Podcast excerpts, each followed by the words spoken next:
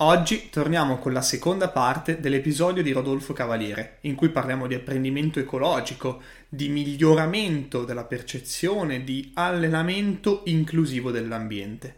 Ma questa volta ve lo dico all'inizio.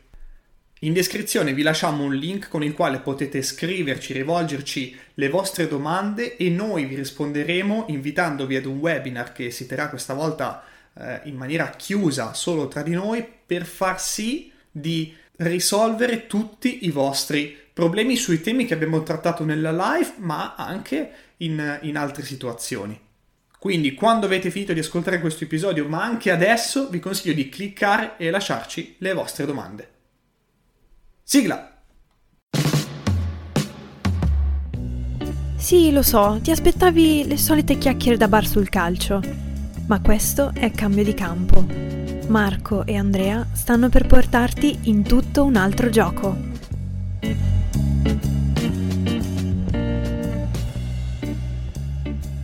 Ti chiedo, no? Uh, ti chiedo questa cosa qui. Per, uh, faccio un passaggio indietro rispetto a un, tem- un, piccolo temino, un pezzo che tu hai aggiunto prima. Uh, tu hai detto che, ritornando un attimo all'ambiente, è l'ambiente in qualche modo che poi alla fine guida, siamo guida che determina qualcosa a cui noi dobbiamo eh, rispondere, no? risolvere delle situazioni, perché il, problema te lo crea l'ambiente il gioco, è evidente, l'avversario, tendenzialmente, e tu rispondi con delle soluzioni. E quindi dentro lì c'è, c'è un grande apprendimento. Ora, secondo te, ha senso in questo ambiente determinare, cioè come è possibile secondo te determinare il problema attraverso l'ambiente al, al ragazzo? Non so se mi sono spiegato. Uh, se tu intendi come creare la situazione giusta perché lui risolva il problema che voglio io, mm. ho capito. Se no, non ho capito. Sì, esattamente quello. Cioè, il allora... problema che io voglio, scusami, il problema che io voglio non perché sono un maniaco del controllo, quindi mettiamoli quella parte, ma perché io credo, avendoci magari dialogato, avendolo capito, avendolo conosciuto, che quel tipo di problema poss- e quel tipo di soluzione lo possa portare a un apprendimento per migliorare come calciatore. Ok. Sì. Allora, quello che eh, noi dobbiamo eh, dividere è il fatto che in una situazione l'atleta riuscirà, se lasciato libero e è abituato, a sperimentare diverse strategie per risolverla con gli strumenti però che ha. Quindi se un atleta non conosce bene eh, la sensazione di colpire la palla con l'esterno destro, ma la situazione che gli abbiamo creato non mette il focus sul farlo, ma mette il focus sul passare correttamente la palla, lui difficilmente sperimenterà qualcosa che non conosce per risolvere. Userà al meglio gli strumenti che ha e affinerà questo. Allora si può creare una situazione dove è obbligato, dove se il passaggio riuscito con l'esterno vale 3 punti anziché eh, un punto quello con l'interno. Però potrebbe essere grave la situazione nella quale lui ha, avuto ta- così tanta frustrazione da errori passati che ha ehm, diminuito la capacità di sentire quella parte del suo corpo.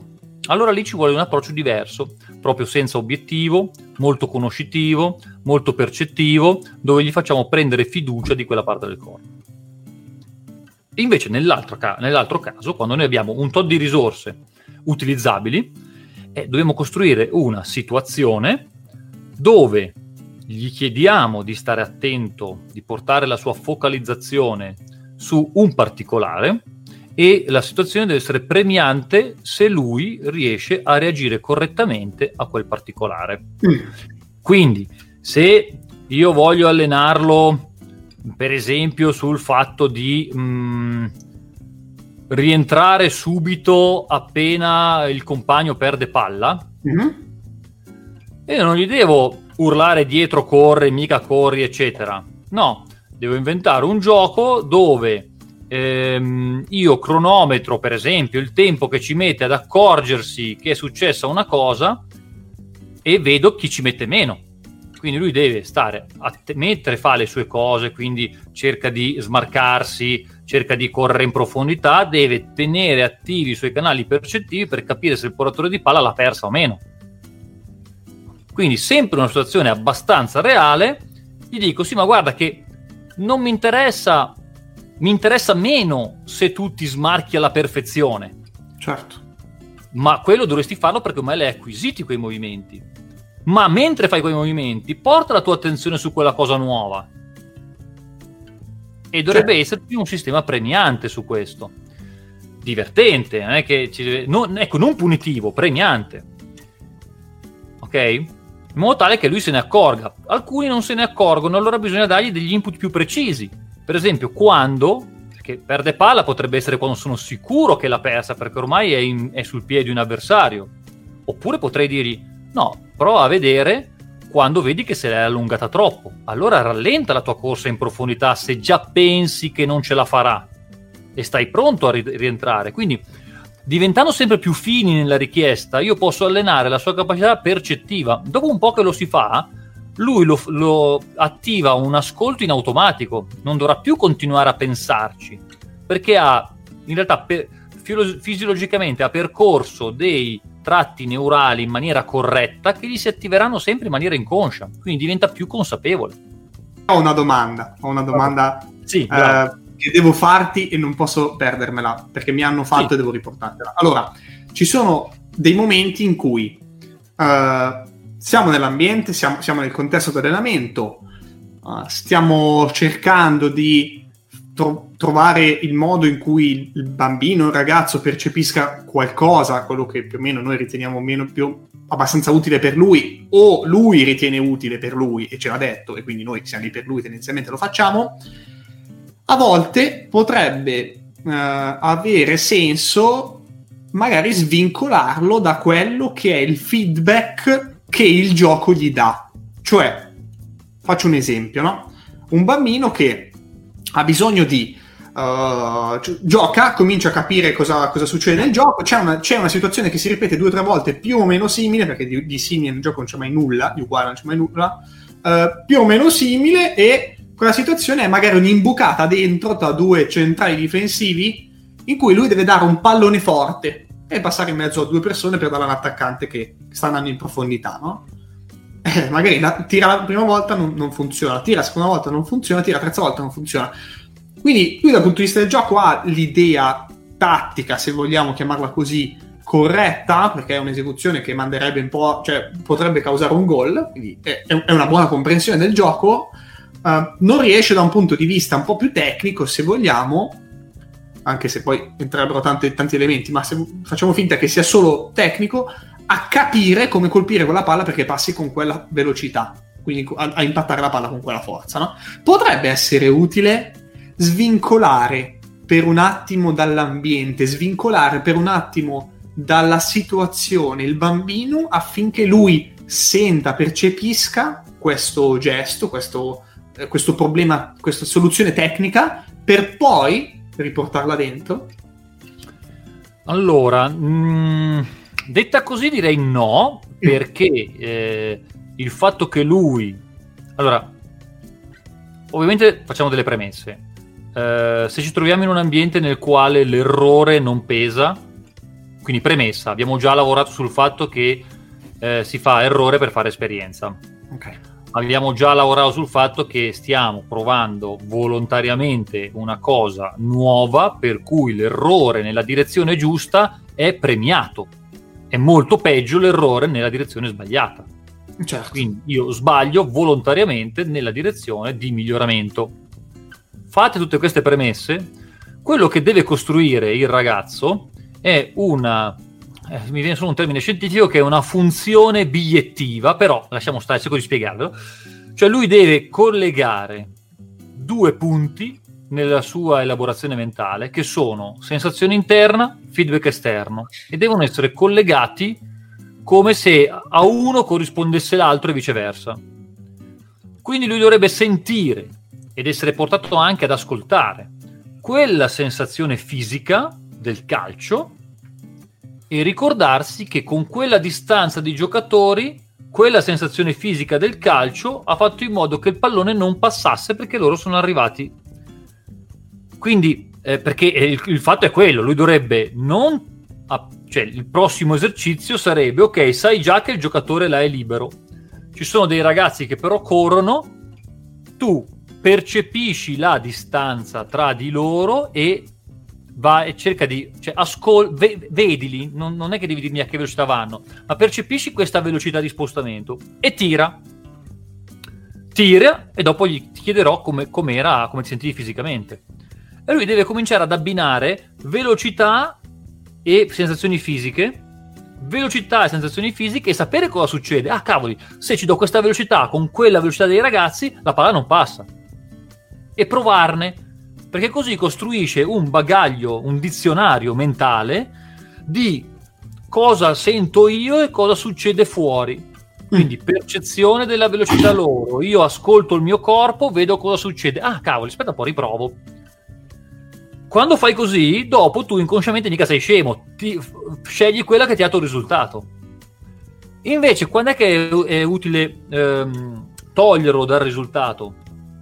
quando io devo costruire una percezione.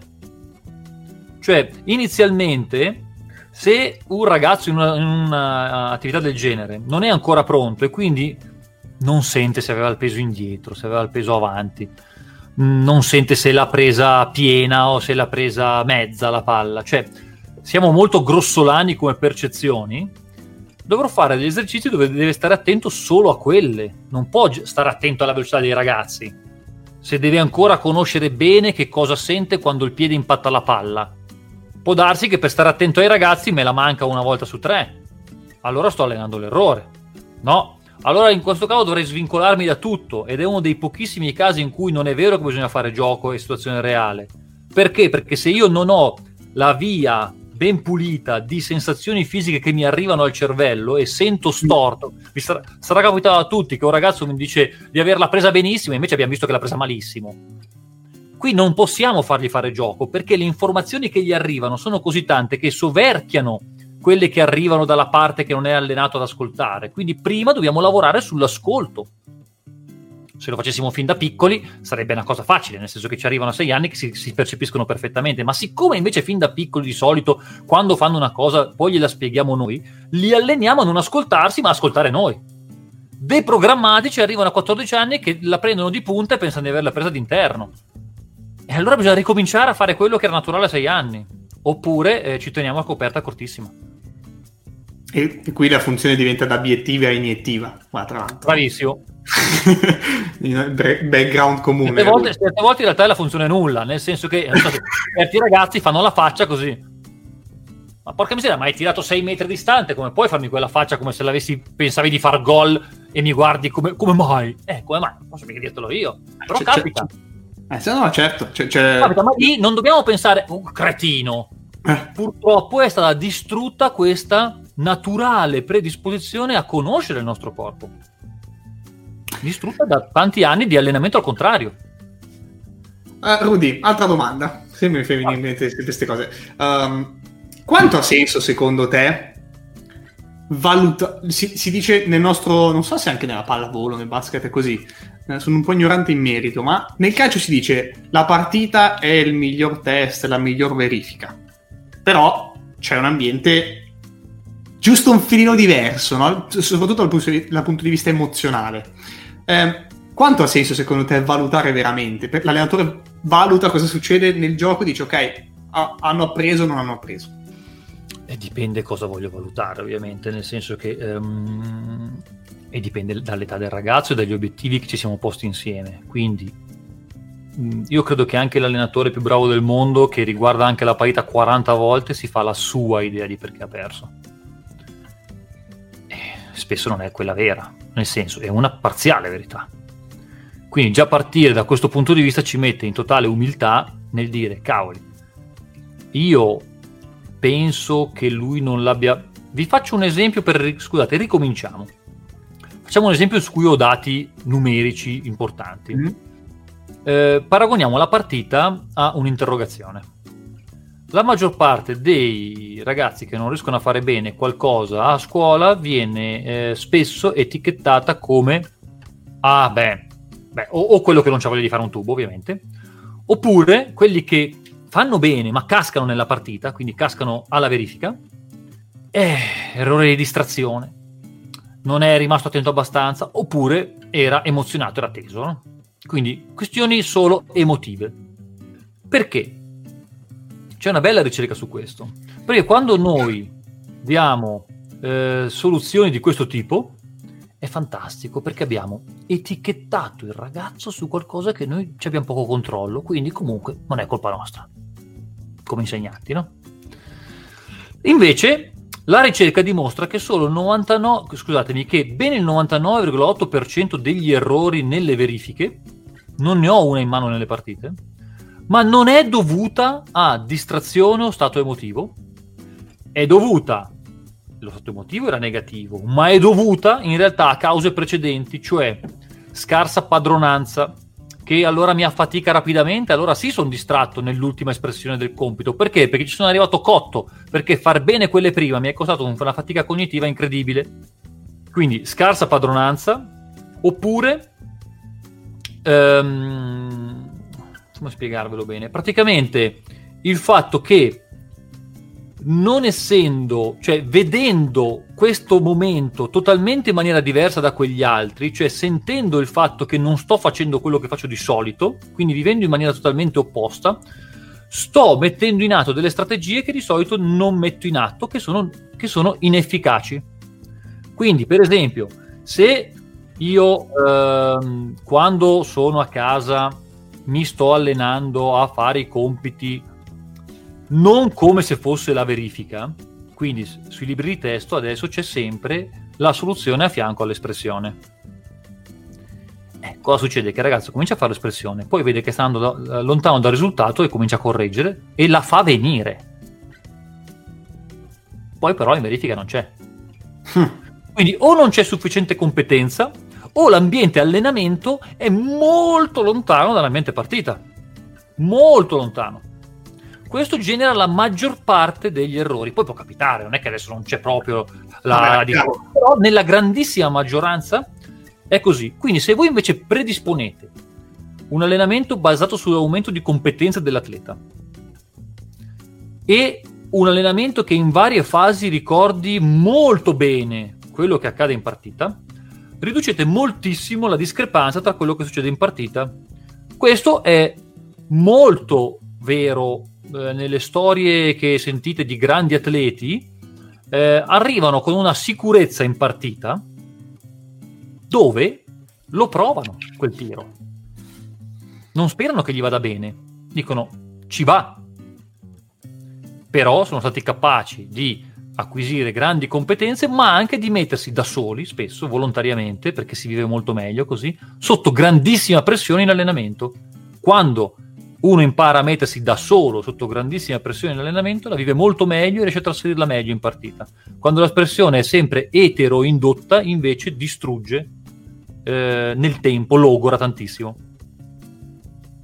Ok, quindi è competenza uh, nel, nel, nei, nei, gesti, nel, nelle abilità che, che esistono nel, gioco del calcio, nel nostro mondo, e in un certo senso la variabilità che il calcio ha dentro. Sono queste le due, tra Non solo la variabilità, cioè il fatto che tu in allenamento devi riprodurre, delle, devi riprodurre, non sempre, ma insomma dare delle chance di riprodurre mh, situazioni simili alla partita anche dal punto di vista emotivo anche dal punto di vista emotivo. Certo. E devi portarci i ragazzi loro a volerlo fare, non perché tu metti il carico da 90, con giochi, con sfide, eh, anche che dopo vanno a finire in ridere, ma ci devono essere dei momenti nei quali sentono che, oh ragazzi, ultimo tiro, chi vince vince, poi si va a casa, per dire. Cioè, eh, certo.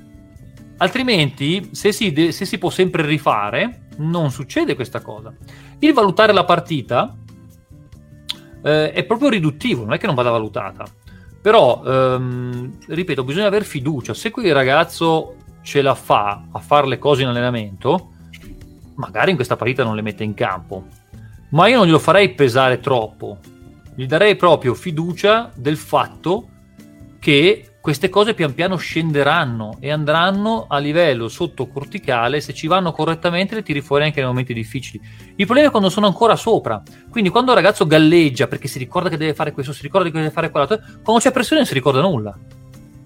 È normale, glielo potete anche dire. Va benissimo che per 20 minuti sei riuscito a rimanere concentrato sui focus che ti ho dati, poi hai ricotto, non ti preoccupare. La prossima volta saranno 30 minuti, ma tra sei mesi non ci dovrai più pensare perché sarà sotto corticale.